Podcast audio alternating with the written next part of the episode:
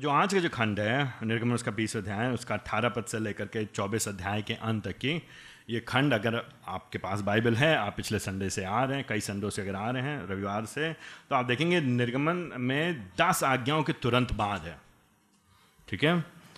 परमेश्वर यहुआ ने अपने लोगों इसराइलियों को दस आज्ञाएँ या दस शब्द या दस वचन, दस निर्देश दे दिए हैं, और उसके बाद का ये खंड है। तो ये जो है, जो हमने पहले बार बार हम आपको बार बार बता रहे थे कि यह परमेश्वर ने इसराइलियों को छुड़ाया है, मिस्र देश से बाहर निकाला है, गुलामी से बचाया है। लेकिन छुड़ाया किस लिए है? छुटकारा क्यों दिया है? छुटकारा दिया आराधना करने के लिए। उसकी आराधना, जीवित परमेश्वर की आराधना करने के लिए। छुटकारा यह हुआ परमेश्वर की आराधना करने के लिए। तो छुटकारा अपना जीवन अपने हिसाब से व्यतीत करने के लिए नहीं लेकिन छुटकारे का उद्देश्य है कि वे लोग परमेश्वर की आराधना करेंगे। जब लोग परमेश्वर की आराधना करेंगे, अपने शब्दों से, अपने जीवन से, अपने कार्यों के द्वारा 24 घंटे सातों दिन पूरे वर्ष जब तक वो लोग जीवित हैं तो उसके द्वारा परमेश्वर को महिमा मिलेगी। तो अंततः ये परमेश्वर की महिमा के लिए है। तो यह परमेश्वर ने अपने लोगों को छुड़ाया है, उनको निर्देश दिए हैं। अब यहाँ पे जो खंड है, जो निर्देश, जो दस आज्ञा में दी गई हैं, उनको हल्का सा और एक्सपैंड um, किया गया है बढ़ाया गया है समझाया गया है और विस्तार से थोड़ा सा आगे चल करके व्यवस्था विवरण में और व्यवस्था में डिट्रॉनमी एंड लेवेटिकस में और भी अधिक डिटेल के साथ बताया जाएगा। इससे पहले कि हम व्यवस्था विवरण पहुँचेंगे व्यवस्था में पहुँचेंगे वहाँ से पहले यहाँ पे इससे पहले इसराइली लोग आगे बढ़ें प्रभु जी उनको कुछ और निर्देश देता है। लेकिन एक और बड़ी घटना हो रही है यहाँ पे। इन लोगों ने परमेश्वर यहोवा की आवाज़ को सुना है सीने पर्वत के तले पर है ना? सी, सीने पर्वत के पास स्वयं यहोवा परमेश्वर की आवाज़ को सुना है। और अब यहोवा परमेश्वर इनसे आप चौबीस अध्याय में देखेंगे उनसे वाचा बाँध रहा है वाचा बाँध रहा है। और वाचा जो बहुत महत्वपूर्ण है हमको समझना संपूर्ण बाइबल को। अंग्रेज़ी में इसको कवनेंट बोलते हैं, इसको दूसरे शब्द, शब्दों में प्रतिज्ञा भी बोला जा सकता है। एक तरह से समझौता हो रहा है। एक तरह से परमेश्वर और लोगों के बीच में कुछ वायदे किए जा रहे हैं, प्रतिज्ञा की जा रही हैं। प्रभु जी उनसे कुछ कह रहे हैं और इनको प्रत्युत्तर करना है। तो दस आज्ञाओं में जो जो बातें की गई हैं और उनको हल्का सा समझाया जाएगा, इक्कीस बाईस तेईस अध्याय में और चौबीस अध्याय में प्रभु जी कहेगा, अब हम और तुम प्रतिज्ञा करते हैं, एक दूसरे के सामने समर्पण करते हैं, प्रतिबद्ध होते हैं एक दूसरे के प्रति।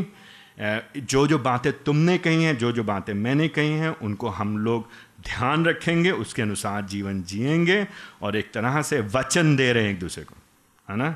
वचन बांधा जाए। अब जब बाइबल में जब कवनेंट की बात की जाती है, वाचा की बात की जाती है तो बहुत महत्वपूर्ण क्योंकि उसके आधार पे बाइबल को अलग अलग हिस्सों में हम लोग समझते हैं, देखते हैं। तो जो एक जो मुख्य बात है इस बड़े सेक्शन में, एक जो मुख्य बड़ी बात है, वो ये है परमेश्वर, दयालु परमेश्वर दयालु परमेश्वर, अपने लोगों की भलाई के लिए, अपने लोगों की भलाई के लिए निर्देशों को देता है, तथा उनसे वाचा बांधता है।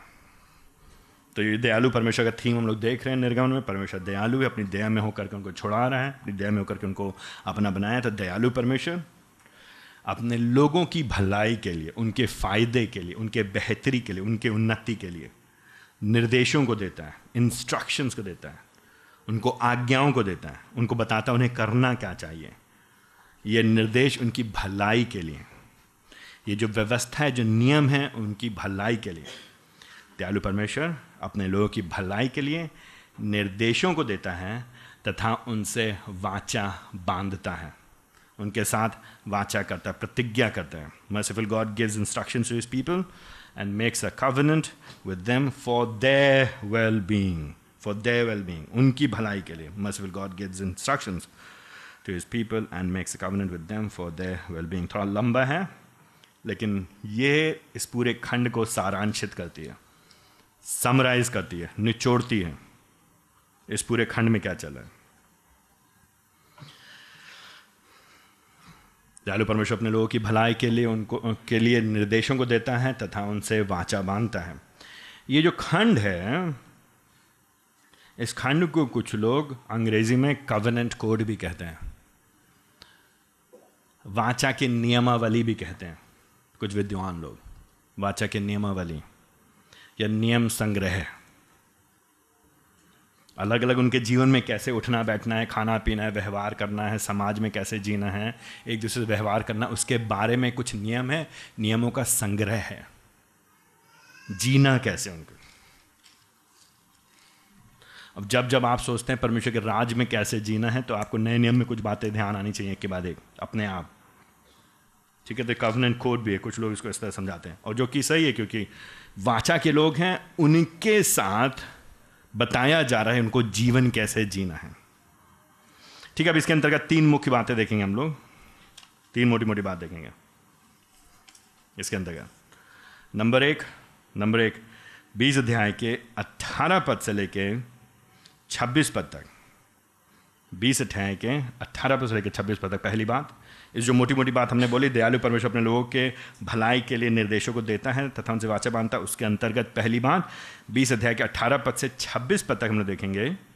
बीस अध्याय के अट्ठारह पद से लेकर छब्बीस पद हम लोग देखेंगे, परमेश्वर अपने लोगों को बताता है कि उसकी आराधना कैसे करें। परमेश्वर अपने लोगों को निर्देश देता है, या शिक्षा देता है, या बताता है कि उसकी आराधना कैसे करें। God tells people how to worship him बीस अध्याय के अठारह पद से लेकर छब्बीस पद में आप देखेंगे कैसे उसकी आराधना करनी चाहिए। प्रत्युत्तर क्या होना चाहिए लोगों का? किस तरह से व्यवहार करना चाहिए? God tells is people how to worship परमेश्वर के परमेश्वर अपने लोगों को बताता है कि उसकी आराधना कैसे होनी चाहिए, करनी चाहिए। दूसरी बात, इक्कीस अध्याय के पहले पद से लेके तेईस अध्याय के उन्नीस पद तक, और ये एक खंड है बेसिकली तेईस अध्याय के उन्नीस पद तक, इक्कीस अध्याय के पहले पद से लेके इक्कीस अध्याय, बाईस अध्याय, तेईस अध्याय के उन्नीस पद तक की। यहाँ पे अलग अलग नियम हैं, जो कि हमने बात की थी कवनेंट कोड की बात की थी, नियमावली की बात की थी, है ना? वाचा के नियम, वाचा के नियम संग्रह की बात की थी। ये जो book of the covenant code है, ये जो ये जो जो नियम है यहाँ पे दूसरी जो मुख्य बात है 21 अध्याय के पहले पद से लेकर तेईस अध्याय के 19 पद तक, परमेश्वर अपने लोगों को बताता है कि समुदाय में कैसे जीना है। परमेश्वर अपने लोगों को बताता है कि समाज में कैसे जीना है। परमेश्वर अपने लोगों को बताता है कि आसपास में कैसे जीना है। तो आप उसको चेंज कर सकते हैं, आप जैसे भी लिख लें। मुख्य बात, पहली बात हो रही है, परमेश्वर की आराधना कैसी करनी चाहिए? दूसरी बात हो रही है, समाज में कैसे जीना चाहिए? एंड वाचा के लोग ही बात रही। उस समय बैक इन दोज डेज़ उस समय हिब्रू लोग, इब्राहिमी लोग, जो छुड़ाए गए लोग हैं, जो परमेश्वर के लोग हैं, उनको आपस में कैसे जीना चाहिए, उनके समाज में उनका उठना, बैठना कैसे होना चाहिए? वेरी क्लियरली परमेश्वर बहुत डिटेल्स में ध्यान से बताता है, बहुत बातों को विस्तार से बताता है, जिसको और आगे चल के और विस्तार से बताएगा व्यवस्था में और व्यवस्था विवरण में। बार बार हमने बोला, आपको ध्यान रखना है, उस समय थियोक्रेसी है, ईश्वर तंत्र है डेमोक्रेसी नहीं है मतलब अपने आप लोग नहीं चुनते हैं कौन सरकार बनेगा। परमेश्वर निर्धारित करता है कि लोग कैसे जिएँगे। उस जगह के नियम परमेश्वर के वचन पर आधारित होंगे, परमेश्वर के व्यवस्था पर आधारित होंगे। उनका संविधान है परमेश्वर का वचन। ये थियोक्रेसी है, ईश्वर तंत्र परमेश्वर परमेश्वर की निर्देशों के अंतर्गत ये लोग जी रहे हैं। तो वहाँ पे प्रभु जी इनको बता रहा है इक्कीस अध्याय, इसके पहले पद से लेकर तीसवें तेईसवें अध्याय के उन्नीस पद तक कि उनको कैसे समाज में जीना है। उनका उठना, बैठना कैसे होना है। ठीक है? और तीसरी बात। तीसरी बात, जो कि हम तेईसवें अध्याय उसके बीसवें पद से लेके, तेईसवें अध्याय उसके बीसवें पद से लेके चौबीस अध्याय के अट्ठारह पद तक देखेंगे। तेईसवें अध्याय के बीसवें पद से लेकर के चौबीस अध्याय के अट्ठारह पद देखेंगे। परमेश्वर अपने लोगों को आज्ञाकारिकता के लाभ बताता है।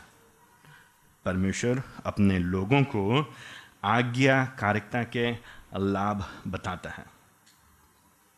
तीसरी बात, तेईस पद से लेके बीस पद तक, तेईस पद, तेईस अध्याय के बीस पद से लेके चौबीस अध्याय के अट्ठारह पद तक, तेईस अध्याय के बीस पद से लेके चौबीस अध्याय के अट्ठारह पद तक परमेश्वर अपने लोगों को आज्ञाकारिकता के लाभ बताता है। अब हो सकता है हम दोबारा इन पॉइंट को याद नहीं दिलाएँगे आपको, लेकिन हम चलते चलेंगे, हम मान के चल रहे आपने लिख लिया है। नहीं तो आपको समझ में तो आ ही जाएगा।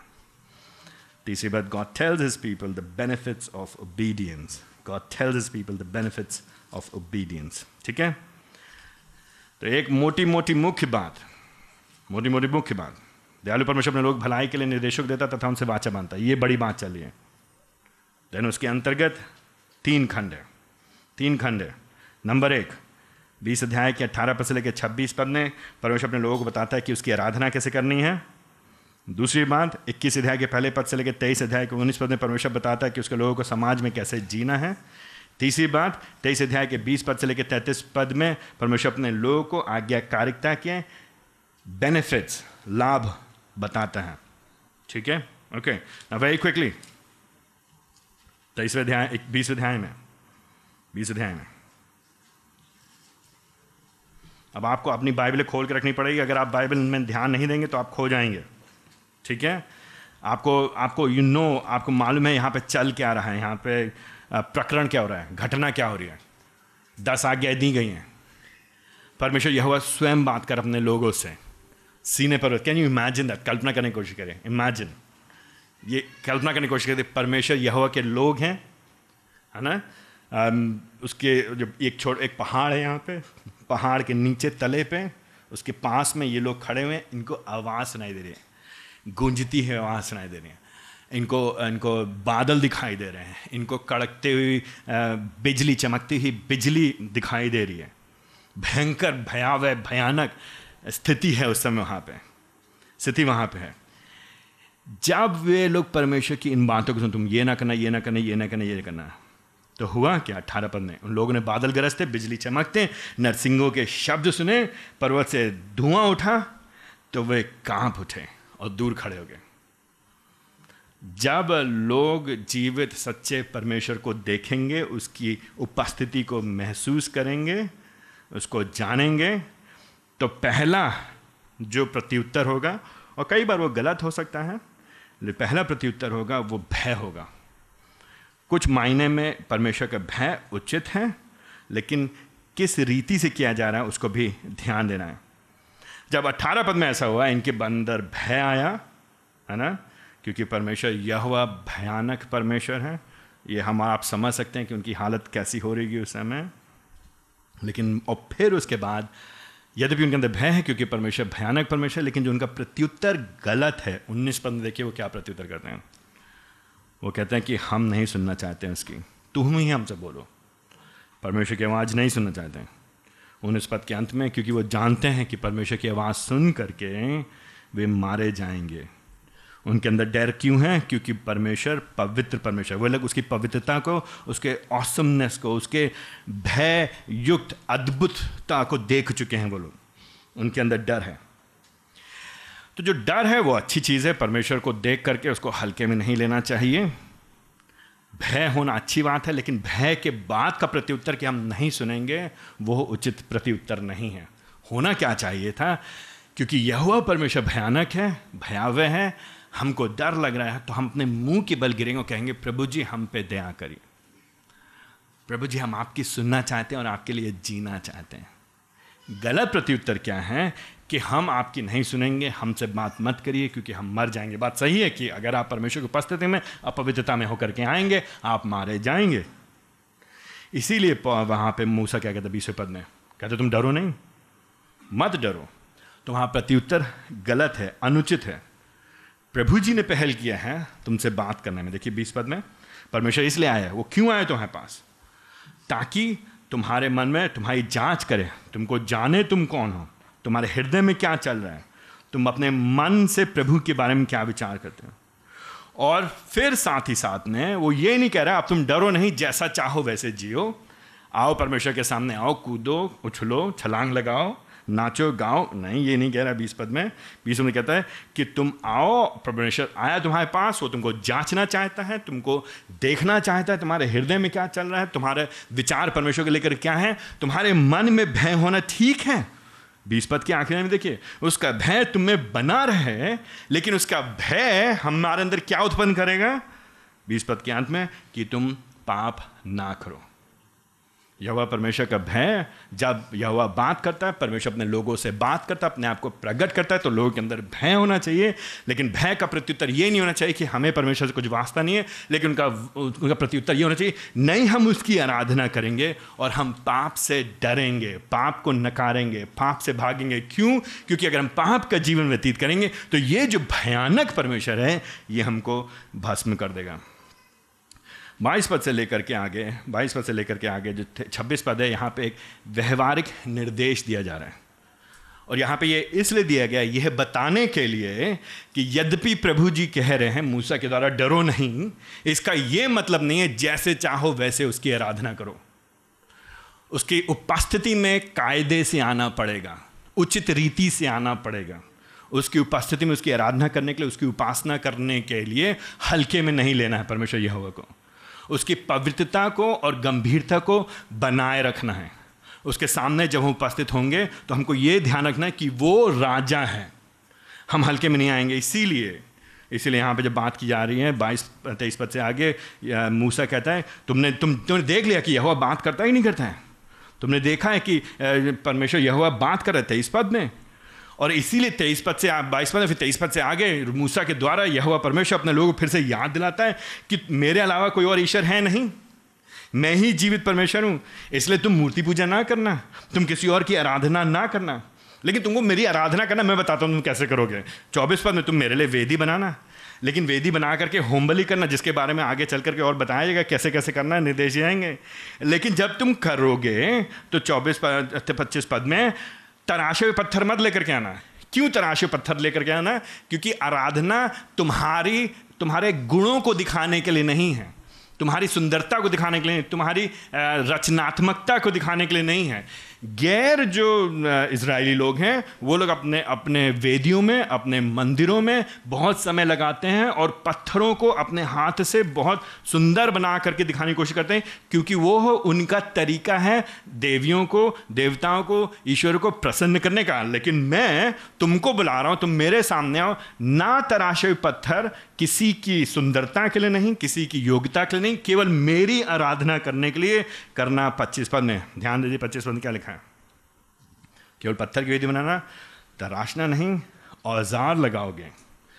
तुम उन लोगों से जो गैर इसराइली लोग हैं, जो गैर हिबरी लोग हैं, जो वाचा के लोग नहीं, जो कनानी हैं और जो मिस्री लोग हैं, जो दूसरे लोग हैं, उनके रीति रिवाज के अनुसार मत करना। उनके जैसे वेदी मत बनाना। उनके जैसे वे लोग करते हैं, उनसे तुम अलग रहना। और छब्बीस पद में छब्बीस पद में ये अलग अलग छोटे छोटे पद जानबूझ के दिए गए यहाँ पे। जानबूझ के। जब तुम वेदी पे चढ़ोगे तो वेदी हल्की सी ऊँची है तो उचित वस्त्र पहनना तुम्हारा नंगापन नहीं दिखाई दिया जाना चाहिए। क्यों करके प्रभु जी कह रहे हैं? ये, ये क्यों मुँह से कह रहे हैं? क्योंकि यह परमेश्वर के सामने तुमको तरीके से आना है कायदे से आना है अपनी पवित्रता को बनाए रखते हुए आना है। अट्ठाईस अध्याय में निर्गम के अट्ठाईस अध्याय में उसके बयालीस पद से लेकर के तिरालीस पद में इसको फिर से वर्णन किया गया। निर्गम उसके अट्ठाईस अध्याय में, उसके बयालीस पद से लेकर तिरालीस में Exodus chapter eight verses forty two to forty three यहाँ पे फिर से लिखा है, जो जो याजक लोग हैं, उनको अपने कपड़े क्या करना उनको अपने मलमल के जांगे पहनना है। कमर से जांग तक उनकी ढकी होनी चाहिए, उनके शरीर का अंग खुला नहीं होना चाहिए परमेश्वर के सामने। तिरालीस पद में, अगर उनके उनके शरीर के अंग खुले होंगे तो तिरालीस पद के अंत में वे दोषी ठहराए जाएँगे और मर जाएँगे। तो दूसरे शब्दों में 18 पद से लेकर के 26 पद ने यह परमेश्वर की को जब तुम देखते हो वो अपने आप को प्रकट करता अपने लोगों के ऊपर, उसकी हमको आराधना करना, उसके अनुसार जैसा वो चाहता है। पवित्रता में उसके निर्देशों का पालन करते हुए, उसको हल्के में नहीं लेते हुए, उसको गंभीरता से लेते हुए, उसका आदर करते हुए। उसके वो परमेश्वर वो चाहता है कि हम उसके निकट आएँ, वो हमारे निकट आता है। याकूब में भी लिखा है, जब हम उसके निकट वो हमारे निकट आते हैं, हम उसके निकट जाते हैं, जितना हम करते हैं। लेकिन इसका मतलब ये नहीं है, हम जो चाहें वो करें। बाइबल का परमेश्वर बार बार अलग अलग रीति से अलग अलग खंडों में हमको बताएगा कि उसकी आराधना उसके अनुसार की जाए जानी चाहिए। और ये आज हमारे लिए बहुत ही महत्वपूर्ण है, हमारे कलीसियाओं के लिए, हमारे आराधना के लिए, हमारे संगति के लिए, हमारे जमा होने में। क्योंकि कई बार लोग सोचते हैं, परमेश्वर की उपस्थिति में हम जैसे चाहें वैसे कर सकें। फिर अक्सर लोग उदाहरण देते हैं, दाऊद क्या था? दाऊद जो परमेश्वर के सामने नाचा था पगलों के समान और उसने ध्यान नहीं दिया था, उसके कपड़ों की क्या हालत थी? वो अपवाद है। अपवाद को सामान्य नहीं बनाया जाता है। जो समान रीति, जो परमेश्वर की जो इच्छा है, अपेक्षा है, जो परमेश्वर की अपेक्षा है कि जब लोग उसकी आराधना करें तो उसमें क्रम होना चाहिए, उसमें उसमें कायदा होना चाहिए उसमें सोचना चाहिए, समझना चाहिए, बुद्धि का उपयोग करना चाहिए, गंभीरता होनी चाहिए, वज़न होना चाहिए, परमेश्वर को ध्यान में रखना चाहिए और हर एक चीज़ परमेश्वर की ओर परमेश्वर केंद्रित होना चाहिए और उसकी उपासना, आराधना करते समय किसी भी तरह से ध्यान अपनी ओर नहीं खींचना चाहिए, किसी भी ध्यान आराधना करने वालों की ओर नहीं होना चाहिए, लेकिन मुख्य आराधना परमेश्वर की होनी चाहिए। पवित्रता से शोभायमान होकर के, इज़्ज़त के साथ, तमीज़ के साथ, आदर के साथ, सम्मान के साथ। अगर आप पुराने में देखेंगे बार बार अलग अलग रीति से परमेश्वर बहुत ही इस बात को ध्यान देते हैं कि लोग कैसे उसकी उपासना करें, कैसी उसकी आराधना करें। लेकिन जैसे जैसे समय होता जा रहा है, जैसे जैसे हम लोग और मॉडर्न होते आ रहे हैं, आधुनिक होते आ रहे हैं तो हम लोग इन बातों को अपनी आराधना से निकाल करके फेंकते चले आ रहे हैं। क्यों? क्योंकि हम अब यह विश्वास करते हैं कि हम अपने आप को अभिव्यक्त करना चाहते हैं। आराधना मेरी अभिव्यक्ति का कारण है। आराधना हमारी अभिव्यक्ति के लिए नहीं है। आराधना परमेश्वर की महिमा के लिए। तो एक बात, पहली बात परमेश्वर हम लोग बताता है उसकी कैसे आराधना करनी चाहिए, लेकिन साथ ही साथ इक्कीस अध्याय से लेकर के आगे परमेश्वर बताता है कि उसके लोगों को कैसे जीना चाहिए। यहाँ पे ढेर सारे नियम हैं के बारे। तो जो दास आज्ञाएँ हैं, उनको यहाँ पे लागूकरण किया जा रहा है एक तरह से। जब बीसवें अध्याय में पहले पद, दूसरे पद में प्रभु जी कहते हैं कि मैं तेरा यह परमेश्वर हूँ तुम मिस्र से निकाल के लेके आया हूँ। तीसरे पद में कहते हैं कि तू मुझे छोड़ करके ईश्वर ना बनाना। चौथे पद में कहते हैं कि तू कोई मूर्ति गढ़ कर ना बनाना। उसको समझाया प्रभु जी ने अट्ठारह पद से लेकर छब्बीस पद ने इनके, उनके प्रति उत्तर के द्वारा, गलत प्रति उत्तर के द्वारा, त्रुटिपूर्ण प्रति उत्तर के द्वारा, भय के कारण उसकी आराधना नहीं कर रहे। लेकिन प्रभु जी कह रहे नहीं, तुम आओ मेरी आराधना करो, डरो, लेकिन पाप मत करो, डरो, लेकिन मेरा आदर करो, डरो मुझसे, भय खाओ मुझसे, लेकिन जैसा मैं कह रहा हूँ, पवित्रता से शोभायमान होकर के मेरी आराधना करो। और अब इक्कीस अध्याय में पहले पद में किस अध्याय के पहले पद में, तब जो नियम नियम तुझे इनको सिखाने पड़ेंगे, वे ये हैं। जब वे आराधना समझ जाएँगे, परमेश्वर की आराधना कैसे करनी है? जब वे समझ जाएँगे कि परमेश्वर से उनका वास्ता कैसे होना है, परमेश्वर को हल्के में नहीं लेना है, परमेश्वर की उपस्थिति में इज़्ज़त के साथ आनी है, परमेश्वर की उपस्थिति में प्रभु का आदर करते आना है, तब उसके बाद वे समझेंगे कि इस अध्याय में कि समाज में एक दूसरे से कैसे व्यवहार करना है। तो अब उनको सिखाओ नियम, एक दूसरे के साथ कैसे व्यवहार करना है। तो इसमें कई अलग अलग श्रेणियाँ हैं, कई हैं। हमारे पास समय नहीं, माफ़ कीजिएगा। हम ध्यान, एक एक उसको नहीं देख सकते हैं। लेकिन मुख्य बात यहाँ पे, मुख्य बात, समाज के भीतर लोगों को कैसे एक दूसरे के साथ जीना है? पहले पद में, इक्कीस अध्याय के पहले पद में ये नियम है जिनको सिखाए जाने हैं। इक्कीस अध्याय के दो पद से लेकर ग्यारह पद में ऐसा प्रतीत होता है मोटा मोटा है। यहाँ पे मोटी मोटी बड़ी बड़ी बात चल रही है दास और दासों के बीच में। बड़ी विचित्र बात है। शुरुआत करते आरंभ करते इससे पहले प्रभु जी और नियमों को समझाएँ। तो प्रभु जी पहले समझाया कि तुम्हारे सामने कोई और ईश्वर नहीं होना चाहिए। तुम आराधना गलत तरीके से मत करना, अनुचित रीति से मत करना, जैसे मैं कह रहा वैसा करना। उसके तुरंत बाद प्रभु जी दासों के बारे में बात करते हैं। ये स्मरण दिलाने के लिए भूल मत जाना, एक समय तुम भी दास थे। भूल मत जाना तुम कौन थे। तुम्हारी परिस्थिति क्या थी? तुम 400 साल मिस्रियों के दासत्व में तुमने जीवन व्यतीत किया है। उन्होंने तुम्हारे साथ कैसे व्यवहार किया था? उस तरह का व्यवहार तुम अपने समाज में अन्य लोग साथ नहीं कर सकते। और कई बार जब लोग इक्कीस अध्याय में इस खंड को पढ़ते हैं तो लोग बहुत परेशान होते हैं। अरे, बाइबल में दासत के बारे में? हाँ दासत बारे में क्यों? क्योंकि यह उस समय समाज में एक्सेप्टेड स्वीकृत प्रक्रिया प्रचलन था। यह प्रचलन उस समय समाज में था। उस समय का जो दासत्व है, वो अभी या बाद के दूसरे समाजों से बहुत फ़र्क है, भिन्न है। आपको ध्यान देना है कि, देना है कि यह वो जो समाज है, वो अग्रेरियन है मतलब कृषि कृषि पर आधारित है। ठीक है, वहाँ पे ज़्यादातर जो कारोबार हैं, वो बहुत ज़्यादा कुशल कारीगरों वाले कार्य नहीं हैं। हाथ से काम करने वाले का, काम हैं लो स्किल सोसाइटी है, जिसमें ज़्यादातर जो लोग काम करते हैं, और लेन देन से काम चलता है। बाटर सिस्टम होता है वहाँ पे उस समय लेन देन से काम चलता है। वहाँ पे हम लोग के सामान ये पूंजीवाद नहीं है, जहाँ पे पैसा दे के खरीदा जा सकता है, बेचा जा सकता है। तो ज़्यादातर जो समाज में जो आर्थिक कार्य होता है, वो लेन देन के अनुसार होता है। और वो सस्टेनेंस खाली किसी तरह से अपने जीवन यापन करने का समाज है। खा लिया, कपड़े पहन लिए और सो गए, काफ़ी है। अगले दिन खा लिया, कपड़े पहन लिया, सो गए, काफ़ी है। अपने जीवन जीने के लिए ये उस तरह का समाज है। जब उस तरह के समाज में, जब यहाँ पे बात की जा रही है दास प्रथा की तो ये जो दास प्रथा है, जो बात की जा रही है, आप ध्यान दीजिए दूसरे पद में, इक्कीस अध्याय, दूसरे पद में, तू कोई इब्री, हिब्री, इब्राहिमी दास लेना। अपने ही लोगों की बात की जा रही है। उन्हीं के लोग बात करें। किसी दूसरे देश के लोगों को ला करके उनको प्रताड़ित करने की बात यहाँ पे नहीं की जा रही। उन्हीं लोगों के बीच में, उन्हीं के लोग हैं तो यहाँ पे ये किसी एक विशेष नस्ल को लेकर के नहीं है, किसी रंग को लेकर के नहीं है, किसी जाति को लेकर के नहीं है, लेकिन इनके खुद के लोग हैं। और पाँचवें पद में अगर आप देखेंगे, यहाँ पे अपनी इच्छा से, स्वतंत्रता से, अपनी स्वेच्छा से यहाँ पे जो दासत्व की प्रथा है, यहाँ पे स्वतंत्रता से एक जन दास बन सकता है। साथ ही साथ नौ पद और दस पद को देखेंगे, उनके लिए उनके अधिकारों का प्रावधान है। ठीक है? अधिकारों का प्रावधान है। तो जो यहाँ पे जो, ये जो दास प्रथा है, ये दूसरे दास प्रथाओं से फ़र्क है, भिन्न है, क्योंकि ये दूसरे पद में खुद के लोग हैं।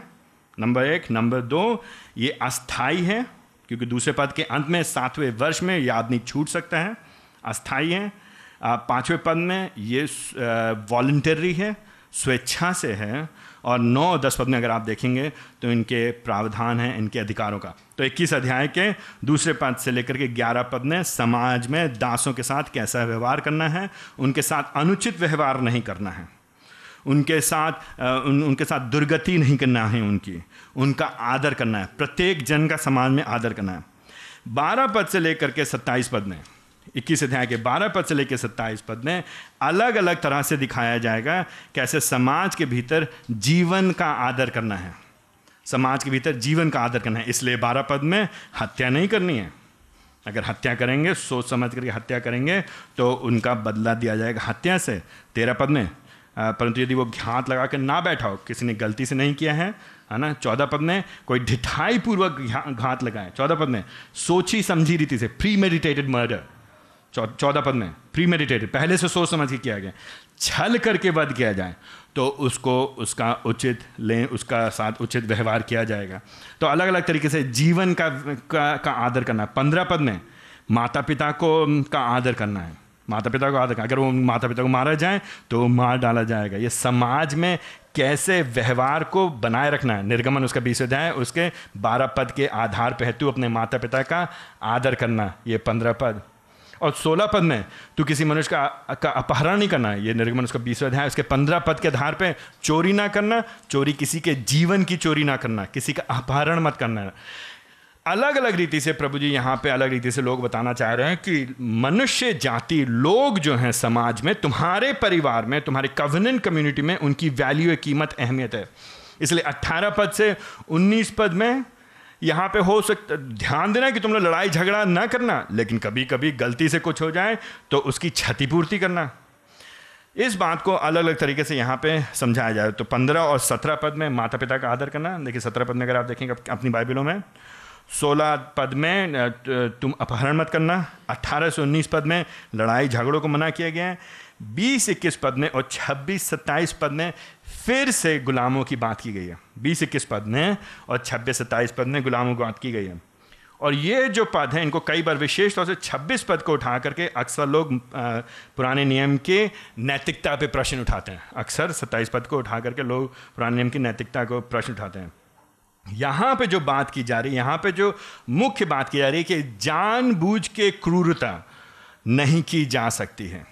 कोई स्थान नहीं है। देखिए 26 और 27 पद में देखिए, अगर कोई दास है, उसकी आँख फोड़ दिया आपने तो वो स्वतंत्र किया जाएगा। अगर उसके दांत तोड़ दें तो स्वतंत्र किया मतलब क्रोध में आकर के, गुस्से में आकर के आप उसको प्रताड़ित कर रहे हैं, उसके साथ बुरा व्यवहार कर रहे हैं तो वो स्वतंत्र किया जाएगा।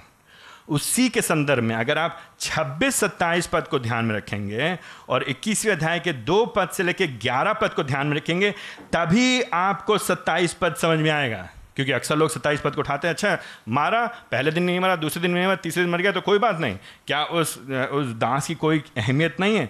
नहीं, यहाँ पे बात की जा रही है, सोचे समझे रीति से और ना सोचे समझे रीति से।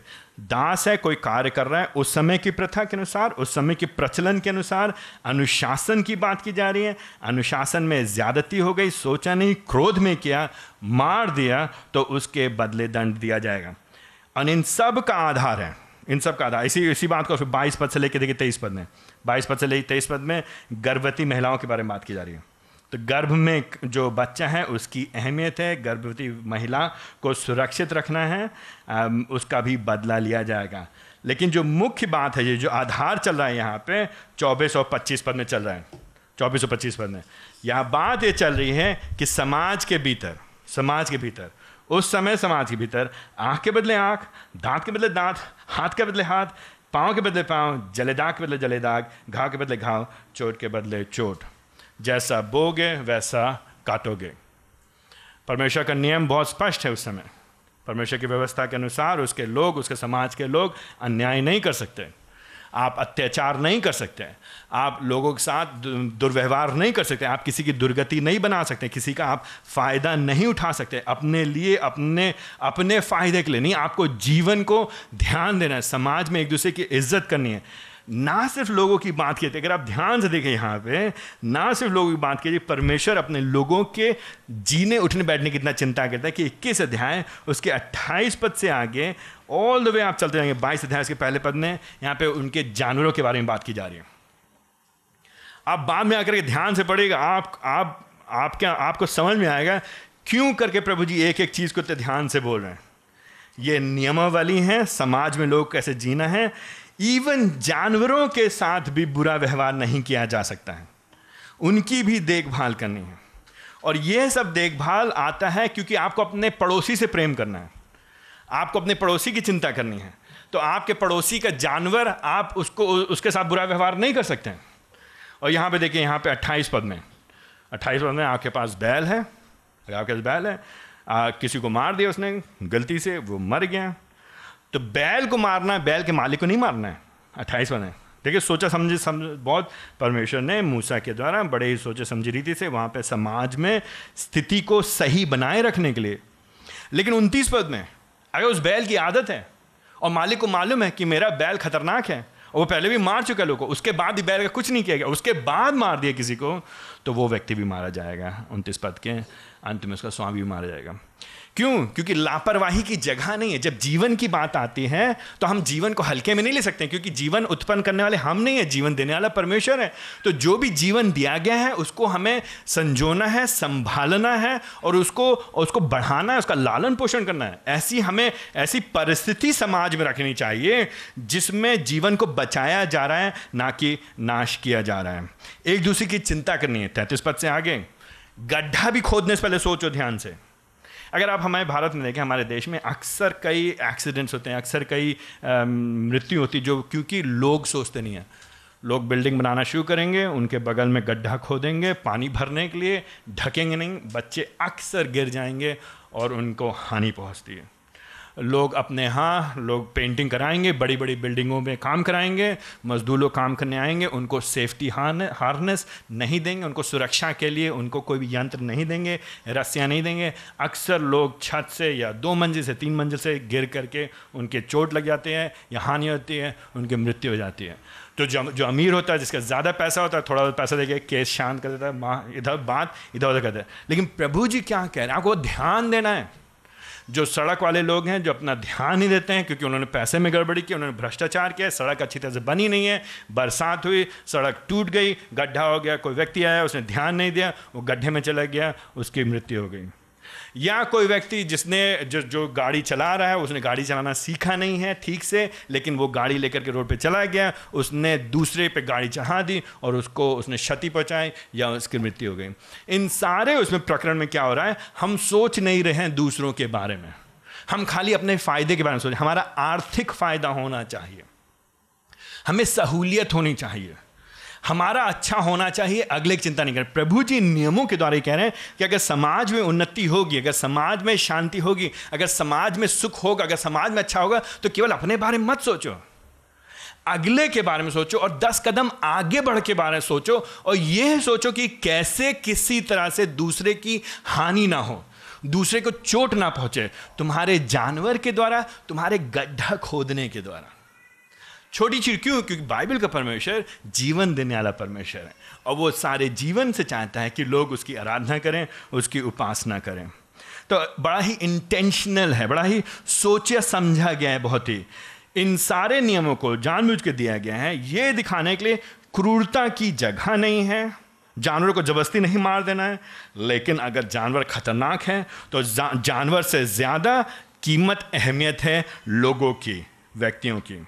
इन सब के पीछे दिखाया जा रहा है कि तुम अपने पड़ोसी से अपने समान प्रेम करो। क्या तुम क्या तुम नहीं चाहते लोग इस तरह से व्यवहार करें? क्या तुम नहीं चाहते कि लोग सुरक्षा के बारे में सोचें? क्या तुम नहीं चाहते कि लोग समृद्धि के बारे में सोचें? तुम चाहते हो कि दूसरे लोग सुरक्षा के बारे में सोचें? तुम चाहते हो कि दूसरे लोग समृद्धि के बारे में सोचें? तो तुमको भी सुरक्षा के बारे में सोचना चाहिए। तुमको भी समृद्धि के बारे में सोचना चाहिए दूसरों के लिए। तो पहल करके दूसरों की देखभाल करो हर मायने में। फिर उसके बाद इक्कीस, बाईस अध्याय से आगे देखिए। बाईस अध्याय से दो पद चल के चार पद में यहाँ पे चोरी की बात की जा रही है मतलब चोरी ना करने की बात की जा रही है। चोर के साथ कैसे व्यवहार करना है, अगर कोई रात में आया, पता नहीं कौन आया है, हो सकता खतरा हो, आपके परिवार में है, हो सकता है आपके बच्चों की जान जान माल का खतरा हो तो आप उसको बच, अपने बच्चों को बचाने के लिए अगर आपने उसके ऊपर अंधेरे में वार किया और वो मर गया तो आपकी ज़िम्मेदारी नहीं है। लेकिन रोशनी है और आपको दिख रहे कौन है? और आप फिर भी उसको क्रोध में रोश में, गुस्से में, बदले में आई मीन खून के प्यासे हैं तो उसके लिए उसका खून का दोष लगेगा। मतलब दूसरे शब्दों में, चाहे कोई चोरी करने भी आ रहा हो, अगर आपको मालूम क्या स्थिति है तो आपको वहाँ पे संयम से व्यवहार करना है। अत्याचार नहीं हो सकता है, ज्यादती नहीं हो सकती है। प्रभु जी इस बात की अत्यंत चिंता करते हैं। इसी को बाईस अध्याय के पाँचवें पद से आगे देखिए, परमेश्वर, जो बाइबल का परमेश्वर है यह परमेश्वर अपने समाज में, अपने लोगों के सामाजिक समृद्धि की चिंता कर रहे हैं। उनके उनके उनके जो प्रॉपर्टी है, जो उनका, जो उनकी संपत्ति है, उसकी चिंता कर रहे हैं। तो यहाँ पे कोई किसी की हानि नहीं कर सकता है पाँचवें अध्याय में। किसी खेत की गड़बड़ी नहीं कर सकता, फ़सल की गड़बड़ी नहीं कर सकते, चोरी नहीं कर सकते हैं। जानवरों को नहीं छोड़ सकते हैं। जानवर लिया अच्छा खाना खिलाने का मन नहीं करा चारा नहीं खिलाएँगे क्या करें? छोड़ देते पड़ोसी खेत में। नहीं, आप ऐसे नहीं कर सकते पाँचवें पद में। छठे पद में, आप मज़ाक में खेल खेल में माचिस की तीली लेकर के दूसरे खेत में आकर के आग नहीं लगा सकते हैं। ये ये ये जान, माल को हानि पहुंचाना, ये वैंडलिज्म है, ये आप नहीं कर सकते। ये ये सब नियम प्रभु जी बड़े ही ध्यान से अपने लोगों के लिए दे रहे हैं। उसके, ये अगर आप देखते हैं यहीं पे बाईसवें अध्याय में, सातवें पद से लेके पंद्रह पद में अलग अलग रीति से चोरी नहीं कर सकते हैं। आई मीन न्याय होना चाहिए, अगर आपके हम कह रहे भाई, मैंने चोरी नहीं किया है, लेकिन आप कह रहे नहीं, आपने चोरी किया है। तो आपको आठवें पद में पंचों के सामने मतलब परमेश्वर परमेश्वर के द्वारा नियुक्त किए गए अगुओं के सामने जाके अपने पक्ष को रखना होगा। लोग सामने बताना पड़ेगा। दस पद से लेकर के तेरह पद में आगे देखिए, किसी ने आपको कोई जानवर दिया रखने के लिए और वो गलती से मर गया या आपके लापरवाही से मर गया, निर्भर करता है कैसे हुआ तो उसका जैसा आपने किया, उसी हिसाब से व्यवहार होगा। अब आप ध्यान देते एक के बाद एक प्रभु जी ने क्या किया वहाँ पर अपने लोगों के लिए? उस समय बड़े ही ध्यान से एक एक लोगों के लिए अलग तरह से ज़िम्मेदारी ठहराई है। तो लोगों के पास व्यक्तिगत प्रॉपर्टी पर्सनल प्रॉपर्टी है है ना? अपने अपनी अपनी संपत्ति है। हर एक जन की अपनी संपत्ति, अपने जानवर है, अपने धन है, अपनी खेती है, अपने फ़सल है। हर एक जन अपनी चिंता तो करे, लेकिन दूसरे की भी चिंता करे। दूसरे को हानि ना पहुँचाए, दूसरे का फ़ायदा ना उठाए, लाभ ना उठाए, शोषण नहीं करेगा यहाँ पे। अन्याय नहीं हो सकता। प्रभु के लोगों के बीच में अन्याय नहीं हो सकता। क्यों? क्योंकि दूसरे लोग देखेंगे ये लोग किस तरह के लोग हैं। तो भी जब दूसरे लोग देखेंगे किस तरह के लोग हैं? तो कहेंगे, अरे, इनका परमेश्वर फ़र्क है, भिन्न है, पृथक है, अलग है, क्योंकि ये लोग पवित्र लोग हैं। ये अलग किए लोग हैं। Set apart for the Lord प्रभु जी के लिए अन टू हिम उसके लिए पृथक किए गए। इसलिए तो बार बार आप देखिए, जब पवित्रता की बात है, परमेश्वर की आराधना पवित्रता से करनी है, लेकिन एक दूसरे से ठीक व्यवहार करना है। आप समझ रहे नहीं समझ रहे? मोटी मोटी बात। हम प्रभु की आराधना करेंगे, खो करके, सपनों में आँखें बंद करके, हाथ उठा करके, जैसे भी आराधना करेंगे, लेकिन तुम मुझसे बात मत करना।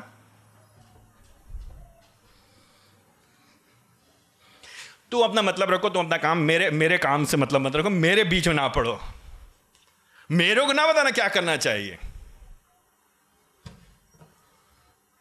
मसीह जीवन, आज अभी हम लोग जब नए नए में आते हैं, मसीह जीवन तो और स्पष्ट कर दिया है, लेकिन उसके जो पीछे चल रही कहानी प्रभु जी के लोग हमेशा गॉड हैज़ परमेश्वर, हमेशा से अपने लोग रखा ना। परमेश्वर के लोग उसकी जगह में, उसके नियमों के अधीन जीते हैं उसकी आराधना करने के लिए। लेकिन जब वो लोग जीते हैं उसकी आराधना करने के लिए तो एक दूसरे से सही वास्ता रखते हैं। वैक्यूम में नहीं जीते हम लोग। हम लोग हवा में नहीं जीते, खोखले में, बुलबुले में नहीं जीते हैं। मैं और मेरा प्रभु। शुरू में भी नहीं था, अभी भी नहीं है। उस समय नहीं था अभी भी नहीं। आपके पास है ही नहीं कोई उपाय। आप नहीं अगर आप अपे, अपने आप जीवन जीना चाहते हैं तो आप वचन के अनुसार नहीं जी रहे। अपनी मर्ज़ी जी लो जियो। जियो जो जीना है। लेकिन यह मत कहिए कि हम मसीह हैं। अगर परमेश्वर के लोग हैं तो परमेश्वर के लोग समाज में जिएँगे। कम्युनिटी वाचा के लोग वाचा के लोगों के साथ परमेश्वर की व्यवस्था के अधीन परमेश्वर के अनुसार एक दूसरे के साथ।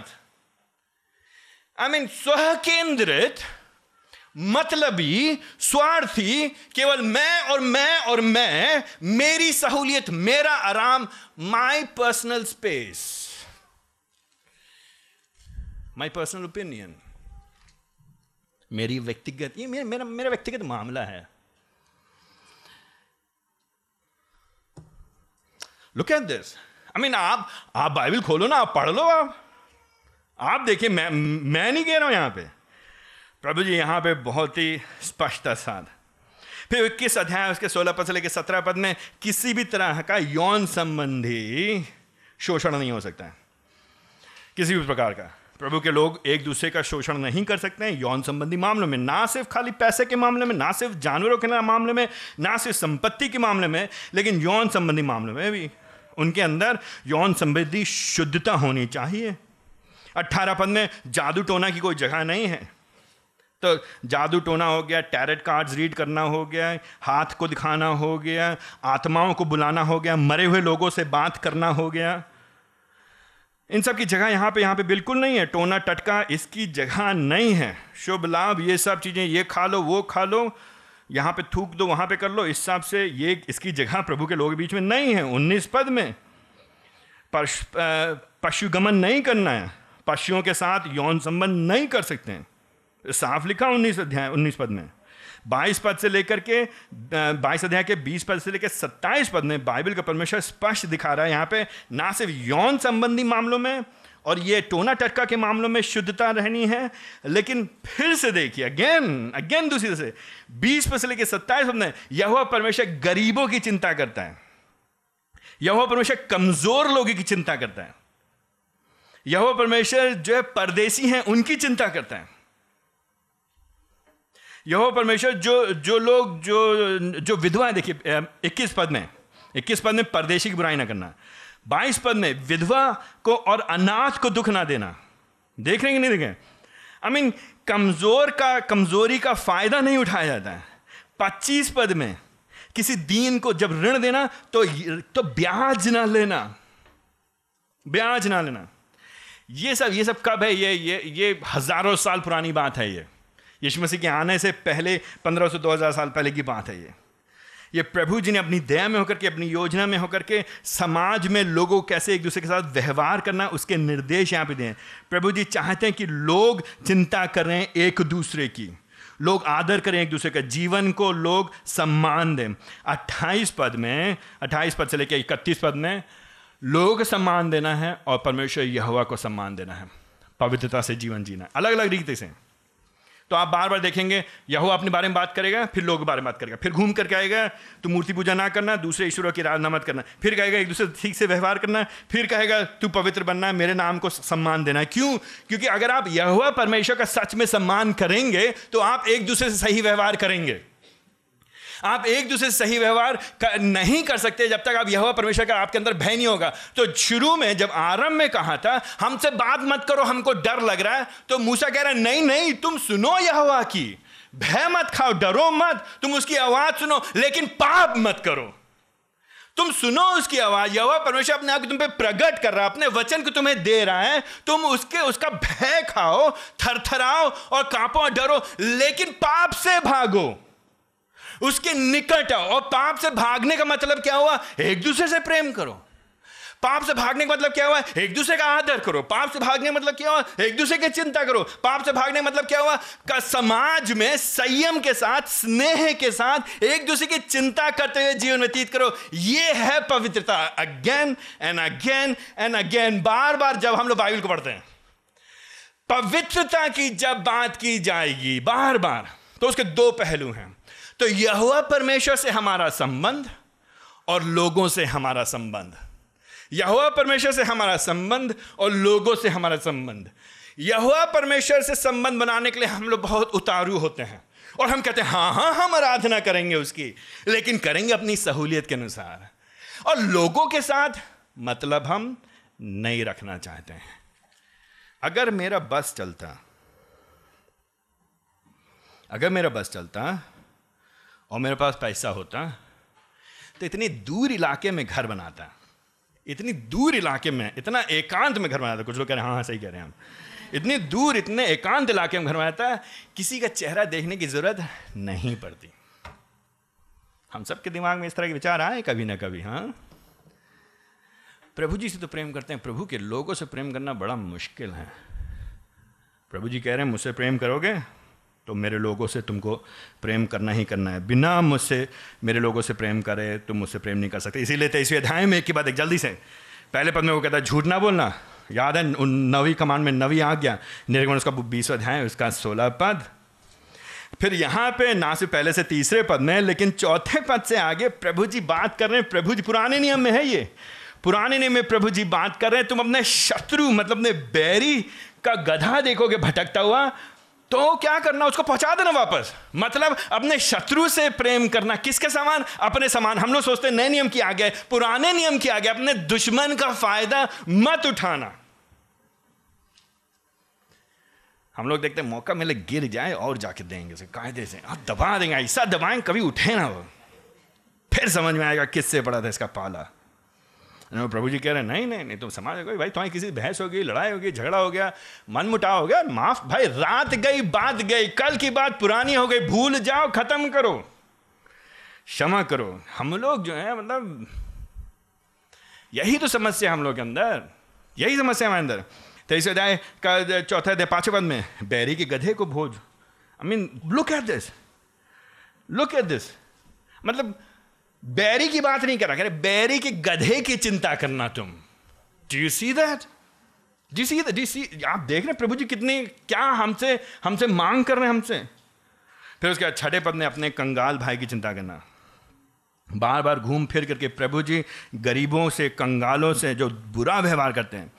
और कई बार हमने नोटिस किया, हम हम लोग हमारे हम लोग ना जब कोई अमीर आदमी होगा तो उनको, सर सर सर, जी आप कैसे हैं? जी यस यस यस जी। तुरंत नाम पे उतर आएँगे हम लोग। अच्छा हम लोग हंस रहे we do it all the time you and I do it all the time हम और आप हमेशा करते हैं। प्रभु जी इस बात को ध्यान देते हैं। प्रभु जी इस बात को ध्यान देते हैं। प्रभु जी कंगालों के लिए, गरीबों के लिए, विशेष तौर से समाज के भीतर कवर्नेंट कम्युनिटी उसके भीतर प्रभु जी इस बात को ध्यान देते हैं कि हम लोग अपने लोगों की चिंता कर रहे हैं कि नहीं कर रहे हैं। इसीलिए छः पद से लेकर बारह पद में अलग अलग तरह से लोगों के लिए कहा जा रहा है कि तुम इनकी देखभाल करना। फिर से ग्यारह पद में भाई बद्दू में से जो कंगाल हैं तो मतलब तुम जब खेती करो तो ऐसी खेती मत करो कि उनके लिए कुछ ना बचे, उनके लिए छोड़ देना। यहाँ पे अलग अलग रीति से अलग रीति से। तेरह पद में तेईस अध्याय के तेरह पद में फिर से तुम्हारे बीच में कोई और ईश्वर ना हो। केवल मैं ही तुम्हारा परमेश्वर यह हुआ हूँ। चौदह पद से लेकर अट्ठारह पद में, तू मेरी आराधना करना, तू मेरी उपासना करना, तू मेरे लिए पर्व को मनाना, किसी और के लिए पर्व को ना मनाना, मेरे और मैं तुमको बताऊँगा कौन कौन से पर्व मनाना। जैसा मैं कहता हूँ, वैसा करना। परमेश्वर की आराधना जैसा वो चाहता है, उसके अनुसार की जाती है। हम अपनी मर्ज़ी के अनुसार नहीं करते। कुछ लोग कहते हैं, हम अपनी भावनाओं को व्यक्त करना चाहते हैं। अगर आप लोग सब लोग कहें, भैया, हम जब आराधना होती है, हम अपनी भावना को व्यक्त करना चाहते हैं और चर्च के दौरान सबक दौरान हम बैडमिंटन खेलना चाहते हैं। या हम बॉल फेंकेंगे यहाँ से वहाँ। या हम कुछ लौटते हुए जाएँगे यहाँ से वहाँ, क्योंकि प्रभु जी कह रहा है, हम आराधना करना चाहिए मेरे मन में हो रहा अंदर से। आपके अंदर क्या हो रहा है उससे मतलब नहीं है। आपके अंदर बहुत कुछ कबाड़ है, मेरे अंदर, आपके अंदर। हम अपनी इच्छा से नहीं करेंगे। कुछ चीज़ें अपनी इच्छा से नहीं कहते हैं। जब हम आराधना करने आते हैं परमेश्वर के अनुसार करते हैं। वह जो हमसे कहता है, जो नियम उसने दिए हैं, जो पर्व उसने दिए हैं, जो दिन उसने ठहराए हैं, उसके अनुसार उनको आराधना करनी थी। अब हमको आपको उसी बात को सिद्धांत वही है, मुख्य बात वही है, लेकिन इन सब के बीच में पवित्रता के साथ उसकी आराधना करना है। तेईस पद के उन्नीस उन्नीस, तेईस अध्याय के उन्नीस पद में, तेईस अध्याय के उन्नीस पद का आखिरी लाइन।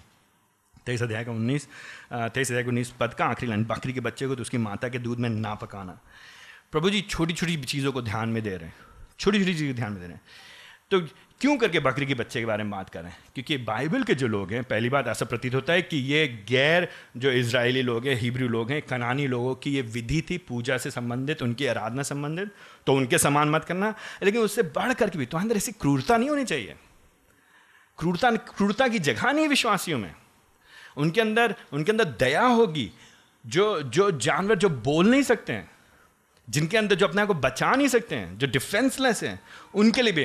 तो लोगों को देखना है, कंगाल को देखना है, विधवा को देखना है, जो जो जो परदेसी हैं, उनको देखना है, जो गरीब लोग हैं, उनको देखना है, लेकिन साथ ही साथ जानवरों की भी देखभाल करनी है उचित रीति से। तो ये हो गया ये मुख्य मुख्य मोटी मोटी बात यहाँ पे जो हम लोगों ने देखा है दूसरे खंड में आकर के। ठीक है? बाइबल का परमेश्वर अपने लोगों को बताता है कि उनको समाज में कैसे एक दूसरे के साथ जीना है, तेईस अध्याय के अट्ठारह उन्नीस पद तक की। लेकिन अब आगे चल कर देखें तेईस अध्याय के बीस पद से आगे, तेईस अध्याय के बीस पद से लेकर के चौबीस अध्याय के अट्ठारह पद में, अगर ये लोग इस तरह से करेंगे जैसा प्रभु जी कह रहा है उनसे तो उसका बेनिफिट क्या होगा? उसका फ़ायदा क्या होगा? उसका फ़ायदा क्या होगा? बीस अध्याय तेईस अध्याय के बीस पद से आगे आगे प्रभु जी क्या बताते हैं इनको? बीस पद से लेकर के तैंतीस पद में यहाँ पे अलग अलग प्रभु जी इनको आशीष बताते हैं। इससे पहले प्रभु जी आशीष बताते हैं, प्रभु जी पहले उनसे कहते हैं, इक्कीस पद में तुम विद्रोह ना करना। मैं अपना स्वरदूत को भेजा तुम्हारे आगे। जो जो निर्देश दे रहा हूँ, उन निर्देशों के साथ। तुम उनकी सुनना। जब मैं भेज रहा हूँ बीस पद में, तुम्हारे फ़ायदे के लिए, तुम्हारी सुरक्षा के लिए। ये तुमको पहुँचाएगा। प्रभु की दया है, प्रभु की करुणा है, प्रभु का अनुग्रह है। लेकिन इक्कीस पद में तुम विद्रोह मत करना। वार्निंग साफ़ में दी है, स्पष्ट स्पष्टता से चेतावनी दी जा रही है। बत्तीस और तैंतीस पद में भी चेतावनी दी जा रही है। तुम अन्य देवताओं के पीछे ना जाना। बत्तीस पद में, तैंतीस पद में तुम अन्य देवताओं के पीछे जाओगे तो तुम उनकी आराधना करोगे, तुम फंदे में फंस जाओगे, तुम उनके चक्कर में मत पड़ना। लेकिन तुम क्या करना? मेरे दूध की सुनना, मेरी आज्ञाओं का पालन करना। अगर तुम मेरे दूध की सुनोगे, मेरी आज्ञाओं का पालन करोगे तो 22 पद से लेकर के 31 पद तक ही प्रभु जी इनको समृद्धि देंगे। प्रभु जी इनको विजय देंगे। प्रभु जी इनको क्या करेंगे? बाईस पद के अंत में विरोधियों का विरोधी प्रभु जी बनेंगे। उनके शत्रुओं से प्रभु जी उनके आगे लड़ेंगे। तेईस पद के अंत में प्रभु जी इनके शत्रुओं का नाश कर देंगे। मोरी हित्ती परिजी कनानी हिव्वी, यबूसी लोगों का। प्रभु जी उनका नाश उनकी तरफ़ से। लेकिन चौबीस पद में फिर से उन आराधना मत करना अन्य देवी देवताओं की। तुम प्रभु जी के नाम के साथ खिलवाड़ ना करना, बल्कि उनको अपने बीच में से हटा देना। पच्चीस पद में तो क्या होगा? प्रभु जी तुम आराधना करोगे तो पच्चीस पद में प्रभु जी तुमको आशीष देंगे, अन्य जल से आशीष देंगे। प्रभु तुम्हारे रोगों को दूर करेंगे पच्चीस पद के अंत में। छब्बीस पद में किसी का गर्भ नहीं गिरेगा, कोई बांझ नहीं होगी, आयु के दिन पूरा करेंगे प्रभु जी, छब्बीस पद में। उस समय यहाँ पे पुराने नियम में वाचा के लोगों को ये प्रतिज्ञाएँ प्रभु जी दे रहे हैं, अगर वो उसकी आज्ञाओं का पालन करेंगे। प्रभु जी, सत्ताईस पद में उनके आगे आगे चलेंगे, उनके शत्रुओं के बीच में, सत्ताईस पद के बीच में भय समा जाएगा। सारे शत्रु उनसे भाग जाएँगे, अगर ये लोग प्रभु जी की सुनेंगे, अगर ये प्रभु जी की आज्ञा पालन करेंगे। प्रभु जी उन 28 पद में आगे 28 पद में उनकी ओर से लड़ करके उनके शत्रुओं को भगा देंगे। आप देखिए, बार बार देखिए, उनतीस पद में भी प्रभु जी उनके शत्रुओं को भगा देंगे। तेईस पद में प्रभु जी इनको फला ये लोग फलेंगे, फूलेंगे, इकतीस पद में, तीस पद में, फिर इकतीस पद में इनकी इनकी सीमा बहुत दूर दूर तक की होगी। तीस पद के अंत में, मैं उस देश निवासियों को भी, निवासियों को भी तुम्हारे हाथ में कर दूँगा। प्रभु जी इनके साथ होंगे, प्रभु जी इनको समृद्धि देंगे, प्रभु जी इनको सुरक्षा देंगे, प्रभु जी इनको आशीषें देंगे। प्रभु जी इनको, इनके साथ में करेंगे। कब करेंगे? जब ये लोग प्रभु के आज्ञा का पालन करेंगे। प्रभु के आज्ञा पालन करेंगे और इसी के तुरंत बाद, चौबीस अध्याय में, चौबीस अध्याय में ये लोग प्रभु जी के साथ वाचा बांधते हैं। चौबीस अध्याय में देखिए, एक पद से लेकर दो पद तक मूसा ने क्या कहा? हारो नदाब अभियू परमेश्वर ने मूसा से कहा हारो नदाब अभियू को लेकर के मेरे पास आ जाओ, ठीक है? या वो के समीप आ जाओ। समीप आ जाओ और फिर तुम क्या करो यहाँ पे? तीसरे पद में, जो बातें मैंने तुमसे कही हैं, उनको दोहराओ। तीसरा पद बहुत इंपॉर्टेंट है, चौबीस अध्याय का तीसरा पद। तब मूसा ने लोगों के पास आकर यह हुआ कि सब वचन और सब नियम दोहरा दिए। फिर से बता दिया, एक बार नहीं, दोबारा बता दिया। फिर से बता दिया तो दस आज्ञाएँ बताई गई, ये जो नियम है, फिर से बता दिया। इस पर सब लोगों ने क्या कहा, चौबीस अध्याय के तीसरे पद में? सब लोगों ने क्या कहा, चौबीस अध्याय तीसरे पद वेरी इंपॉर्टेंट चौबीस अध्याय तीसरे पद, सबने क्या कहा? सबने क्या कहा? यहुआ ने जो जो वचन कहे हैं, वे सब हम मानेंगे। दैट्स द पॉइंट तो प्रत्युत्तर में क्या कह रहे हैं? प्रभु जी ने जो कहा, हम करेंगे। प्रभु जी ने कहा, देखो, मेरी आराधना, मेरे अनुसार करो, हम करेंगे। प्रभु जी ने कहा, अपने समाज में ठीक से रहना। प्रभु जी हम रहेंगे। प्रभु जी आपने जो जो कहा है प्रभु जी आपने कहा है कि हमें आशीष मिलेंगे के पीछे चलेंगे और चेतावनी दी है कि तुम, अगर मेरे विद्रोह करोगे तो तुमको दंड मिलेगा। प्रभु जी हम करेंगे, आप जो जो कहेंगे। फिर उसके बाद क्या हुआ? उन लोगों को समझा दिया गया तो गलती से नहीं बोल रहे हैं ये लोग, धमकी नहीं दी गई है, ज़बरदस्ती नहीं, अपनी इच्छा में होकर ये लोग कर रहे हैं, ठीक है? फिर उसके बाद चौथे पद से आगे चल करके इन लोगों ने यहाँ पे वेदी बनाई, स्तंभ बनाया, जिस तरह से प्रभु ने कहा गया था, मेल बलियाँ चढ़ाई गई ये लोग, ये धन्यवाद के प्रति में, प्रति उत्तर में होकर, धन्यवाद के रूप में होकर के, और फिर उसके बाद सात पद के अंत में उन्होंने फिर से कहा, जो कुछ यह ने कहा है, वही हम करेंगे, और आज्ञाकारी होंगे तो ये लोग क्या करें? प्रभु के सामने क्या करें लोग? वाचा बाँध रहे हैं। अब आप में से कुछ लोग मुस्कुरा रहे हैं, क्योंकि आपको मालूम है, हम लोग भी ऐसे करते हैं। जो जो कहेंगे, प्रभु जी आप। प्रभु जी, जो जो आप कहेंगे, वो हम करेंगे। तो दोहराई गई उनके सामने। शुरू में कहा हाँ हाँ हाँ हम करेंगे। फिर चौबीस अध्याय के सातवें पद में उन्होंने कहा, फिर से कहा उन्होंने, इसमें कोई कंफ्यूजन नहीं, उन्होंने कहा, जो कुछ यहोवा ने कहा है, वही हम कहेंगे, करेंगे और आज्ञाकारी होंगे। हाँ जी, प्रभु जी। और ठीक है, चलिए। तो प्रभु जी क्या करते हैं? तुमसे मैंने ये कहा है, तुम ये करोगे तो मैं तुम्हारी सहायता करूँगा। तुम मेरा पालन करोगे तो तुमको तुमको आशीष मिलेंगी। हाँ हाँ प्रभु जी हम करेंगे। चलो, हम लोग वाचा बांधते हैं। प्रतिज्ञा करते हैं किसी से। और इस प्रतिज्ञा का चिन्ह है, इस प्रतिज्ञा को दर्शाने के लिए, दिखाने के लिए, लागू करने के लिए, लोगों के सामने स्पष्ट करने के लिए, लोग सामने दिखाने के लिए कि इनके बीच में वाचा बांधी गई है। आठवें पद ने मूसा ने क्या किया? लहू को लेकर के लोगों पर छिड़का। किसका लहू है? इन जानवरों का जो लहू है, जिनकी बलि चढ़ाई गई है, उनको छिड़का लोग सामने थोड़ा सा लहू वेदी पे डाला जाता है थोड़ा सा लहू लोगों पे डाला गया। ये दिखाने के लिए कि ये इसी लहू के द्वारा वाचा बांधी गई है। इन्हीं जानवरों के लहू के द्वारा। लहू के द्वारा पक्का किया गया, पुख्ता किया गया, पुष्टि की गई, सहा, कहा गया है, साबित किया गया कि दोनों दोनों अपना अपना वायदा पूरा करेंगे। दोनों अपना वायदा पूरा करेंगे। हम दोनों के बीच प्रतिज्ञा बंध गई है। तो फिर क्या हुआ? मूसा क्या कहता आठवें पद ने देखो, ये उस वाचा का लहू है, जो यहुआ ने इन सब वचनों के अनुसार तुमसे बांधी है। यहुआ ने उनसे वाचा बाँध दी यहाँ पे। प्रभु जी इनसे पहल करके उनके साथ बांधे। फिर उसके बाद नौ पद से लेकर के अट्ठारह पद में हम यहाँ पे फिर से देखते हैं इसराइली लोग नौ पद से लेकर के ग्यारह पद में इनके सत्तर पुरनीय हैं, जो अगवे हैं एल्डर्स हैं। वे लोग यहवा का दर्शन करते हैं। नौ पद, दस पद में देखिए, परमेश्वर के दर्शन किए उन्होंने। ग्यारह पद में परमेश्वर को देखा, लेकिन हम लोग समझाते हैं, समझते हैं, जब ये बाइबल में जब इस तरह की भाषा उपयोग की जा रही पुराने नियम में, इसको अकोमोडेशन लैंग्वेज बोलते हैं, उनको समझाने के किया जा रहा है। उन्होंने देखा कि आखिर, दस पद के बीच में देखिए, चरणों के नीचे नीलमणि का चबूतरा सा दिखाई दिया। तो जब वो कह रहे हैं, परमेश्वर को देखा मतलब उन्होंने परमेश्वर के चबूतरे को देखा जिसपे वो बैठा है। यह परमेश्वर को किसी ने देखा नहीं है, कोई देख नहीं सकता जब वो उसके खाली नीचे, जो पैर के नीचे का जो चबूतरा खाली उसको देख रहे तो मानो उन्होंने यहवा को देख लिया, उसकी महिमा को देख तो प्रभु, अपने आप को थोड़ा सा ये कहने का तरीका है, ये लिखने का तरीका है, समझाने का तरीका है कि यह हुआ परमेश्वर अपने प्रतिज्ञा को, वाचा को बाँध रहा है और अपने आप को एक बार फिर से इनके ऊपर, अगुओं के ऊपर प्रकट कर रहा है। ये मन गणन घटना नहीं है, मिथ्या नहीं है, गलती नहीं हो गई। तुमने प्रतिज्ञा की है, देखो, मैं भी प्रतिज्ञा कर रहा हूँ, मैं वाचा बाँध रहा हूँ, मैं इस बात को, इस बात को पूरा करूँगा कि तुम लोग मेरे पीछे चलोगे। बारह पद से आगे अगर देखेंगे तो यहुआ मूसा को ऊपर लेकर के जाता है, फिर सोलह पद में यहुआ की महिमा सीने पर्वत पर दिखाई देती है। एंड सत्रह पद में इसराइलियों ने भी यहुआ की महिमा को देखा। तो अंततः जब हम समाप्त करें तो आखिर में जब आते हैं तो हम देखते हैं कि इसराइल के अगुओं ने, मूसा और हारून ने और इसराइलियों ने भी यहुआ की महिमा को देखा।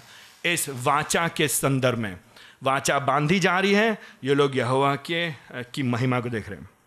तो हम क्या करें इस पूरी घटनाक्रम से? हमारे आपसे क्या लेना देना इसका? हल्की सी विचित्र घटनाएँ हैं, हल्की सी विचित्र बातें हैं। उन्नीस, बीसवें अध्याय में दस आज्ञा दी गई दस आज्ञा के बाद लोग कहते हैं, हम प्रभु जी की बात सुनना नहीं चाहते हैं, क्योंकि डर लग रहा है। प्रभु जी कहते हैं, नहीं नहीं नहीं, सुनो, तुमको सुनना है पाप से बचो। फिर आज्ञाएँ दी, कई निर्देश दिए गए। फिर निर्देश के बाद वाचा बांधी गई है। वाचा बांधे जाने के लिए जानवरों का वध किया गया है, बलि चढ़ाई गई है खून उनके ऊपर छिड़का गया थोड़ा और वेदी पे डाला गया है और यह दिखाने के लिए परमेश्वर यह हुआ इनसे वाचा बाँध रहा है और फिर उसके बाद इसराइल के जो पुरनी है, जो अगुए हैं, वह परमेश्वर के पैरों के नीचे के तले के जो चबूतरा है, उसको देखते हैं और फिर उसके बाद इसराइली लोग परमेश्वर की महिमा को देखते हैं। परमेश्वर को नहीं देखते हैं, क्योंकि परमेश्वर ना कभी किसी ने देखा है, ना देख सकता है। तो उसके उसके उसके प्रगटीकरण को देखते हैं, उसकी महिमा के स्वरूप को थोड़ा सा वो लोग अनुभव करते हैं। क्यों हो रहा है ये? ये दिखाने के लिए, ये समझाने के लिए कि यह परमेश्वर जिसने वाचा बांधी है, वो सच्चा परमेश्वर है।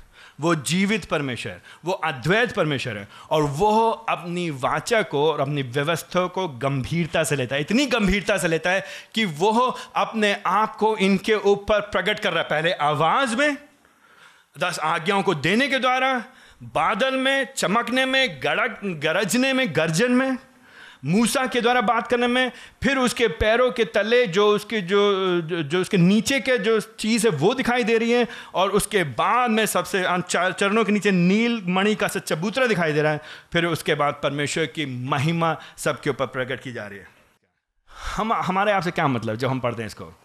ये जब हम पढ़ते हैं, ये खंड हमको बार बार क्या दिखाता है हमको? जब आप इस खंड को पढ़ेंगे तो ये हमको दिखाता है परमेश्वर की पवित्रता का स्तर दिखाता है। ये खंड हमको बार बार दिखाता है परमेश्वर की परमेश्वर कितना एक एक डिटेल्स एक एक विस्तार से बातों की चिंता करते हैं हमारे जीवन के विभिन्न क्षेत्रों की। ना सिर्फ़ परमेश्वर पवित्रता दिखाता है लेकिन ये हमारे पाप को उजागर करता है। आपको 21 अध्याय 22 अध्याय 23 अध्याय को पढ़ने की ज़रूरत है। आई I मीन mean, पूरा पढ़ने की ज़रूरत नहीं लेकिन आप बड़ी जल्दी समझ जाएँगे कि ना सिर्फ़ इसराइली लोग उस समय इन क्षेत्रों में बुरी तरह से पराजित हुए। आप क्या सोचते इसराइली लोगों ने सब कुछ किया था पूरा? इन्होंने बड़ी ज़ोर से बोला ना, चौबीस अध्याय में इन्होंने, बोर से उन्होंने क्या बोला यहुआ ने जो जो वचन कहे वे हम सब मानेंगे। फिर उन्होंने क्या कहा उन्होंने सातवें पद में चौबीस एक सातवें पद में, जो कुछ यहुआ ने कहा है, वही हम करेंगे और आज्ञाकारी रहेंगे। आपको क्या लगता है, क्या हुआ उसके बाद? उनका जीवन कैसा था? वो डू यू थिंक अगर आपने निर्गमन पढ़ा है, अगर आपने व्यवस्था विवरण पढ़ा है, अगर आपने आगे पढ़ा है पुराने नियम तो क्या हुआ इसराइलियों के साथ? वो ये हम देखेंगे कि बुरी तरह से वे लोग क्या हुए? हार गए। अलग अलग क्षेत्रों में, अपने पड़ोसी से अपने समान प्रेम नहीं किया, अपने पड़ोसी की उन्होंने चिंता नहीं की, स्वार्थ में जीवन व्यतीत किया, लालच में जीवन व्यतीत किया, अपने मतलब के लिए जीवन व्यतीत किया स्व केंद्रित जीवन जीव व्यतीत किया, परमेश्वर की आराधना नहीं की, दूसरे ईश्वरों के पीछे भागे, मूर्ति पूजा में फंस गए, अपने हाथ की बनाई मूर्तियाँ और अपने दिमाग की उपज की मूर्तियों के पीछे पड़ गए। वे लोग हर बातों में, हर कामों में असफल हुए हैं। वे लोग इस इस व्यवस्था की आत्मा को पूरा करने में असफल हुए हैं।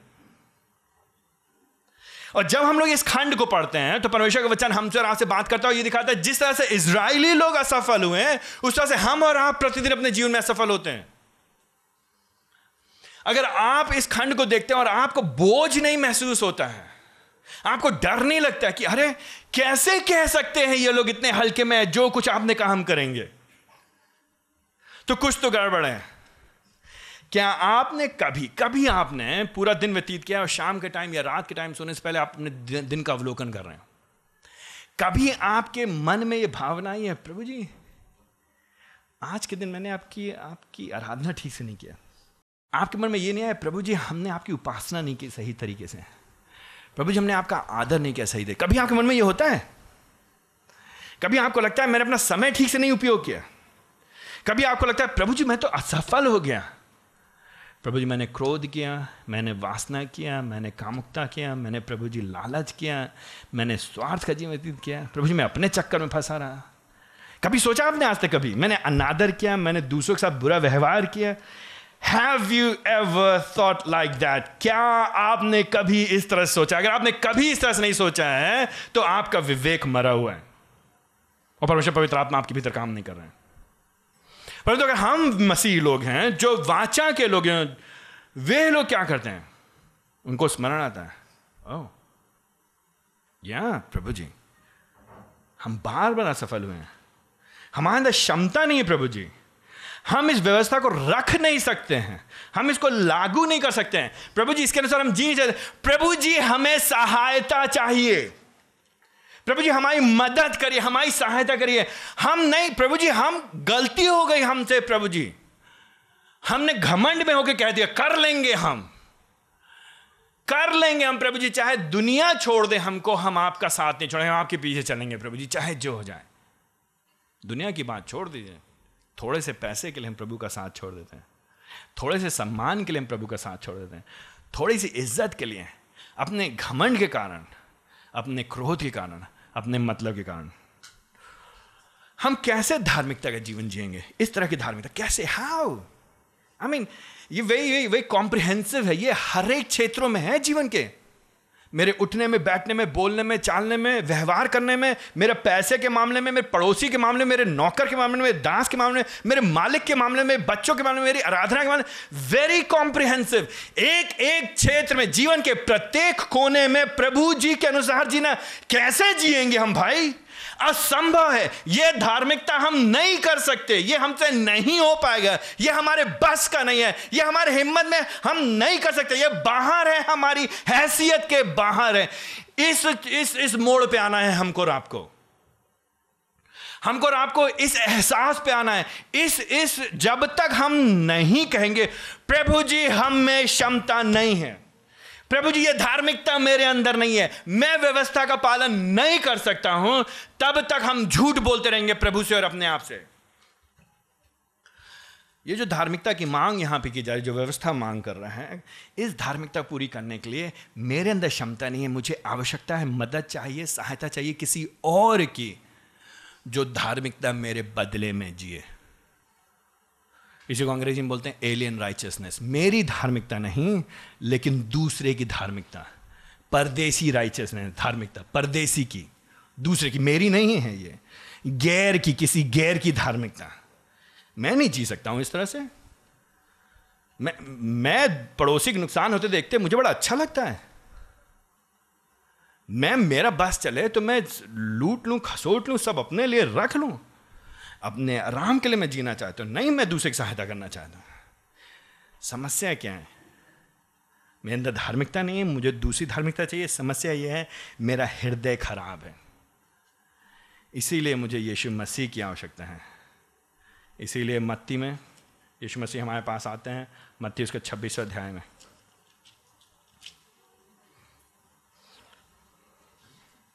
मत्ती उसके छब्बीस अध्याय में यीशु मसीह यहाँ पे जब जब यीशु मसीह फसह का पर्व मना रहे हैं अपने लोगों के साथ, मत्ती उसके छब्बीस अध्याय, उसके अट्ठाईस पद में वो कहते हैं क्योंकि ये वाचा का मेरा वो लहू है जो बहुत लोगों के निमित्त पापों की क्षमा के लिए बहाया जा रहा है। तो मुझे आपको ज़रूरत है एक नई वाचा की। पुरानी वाचा के अंतर्गत लोगों का हृदय बदल नहीं पाया।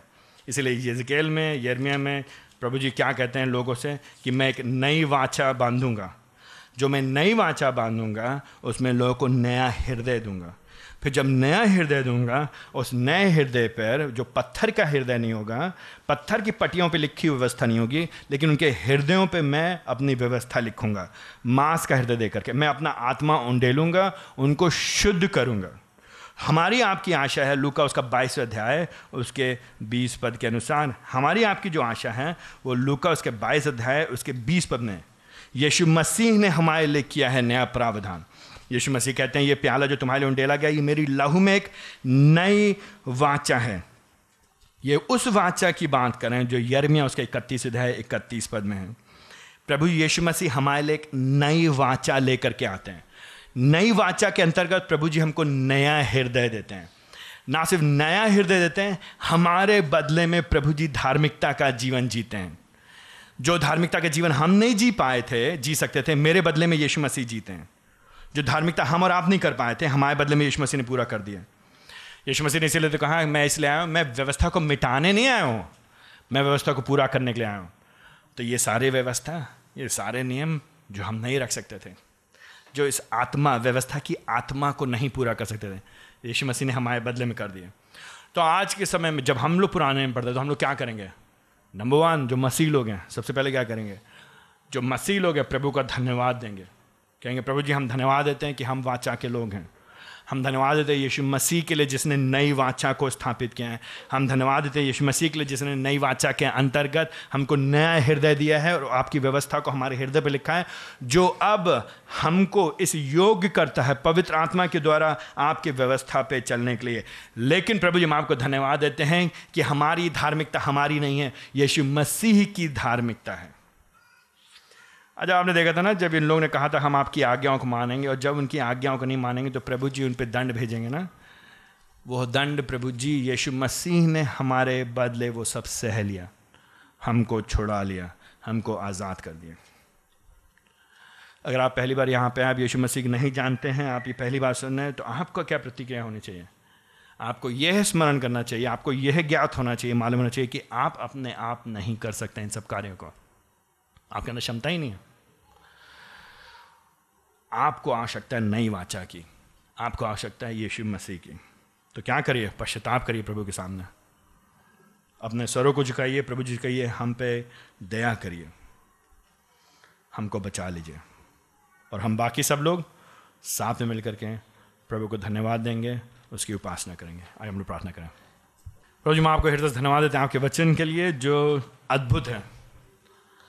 प्रभु अलग अलग रीति से बार बार हमको स्मरण दिलाया जाता है कि यीशु मसीह के द्वारा जो आवश्यकता, जो जो मांगे थी प्रभु जी व्यवस्था की, जो हम पूरा नहीं कर सकते थे, यीशु मसीह ने हमारे बदले में पूरा कर दिया उन्हें, ताकि प्रभु जी हमारे पास आशा हो, ताकि हमको नया जीवन मिल सके। तो प्रभु जी, हम अपने आप को आपके सम्मुख लेकर के आते हैं, आपसे दया मांगते हैं, हम पे दया करें प्रभु जी, हमको नया जीवन दें प्रभु जी, हमको मुक्ति दें, प्रभु जी, हमको अपना बना लें। जो लोग आपके नहीं हैं, प्रभु जी, आप उन पर दया करें, उनको अपना बना लें। प्रभु जी, जो आपके हैं, उनके अंदर कृतज्ञता दें, उनके अंदर धन्यवाद की आत्मा दें। और प्रभु जी, उनको प्रेरित करें, उत्साहित करें कि वो वचन के अनुसार जीवन जीने वाले हो सकें। आपकी महिमा के लिए, आपके नाम के लिए। यीशु मसीह के नाम से मांगते हैं। आमेन।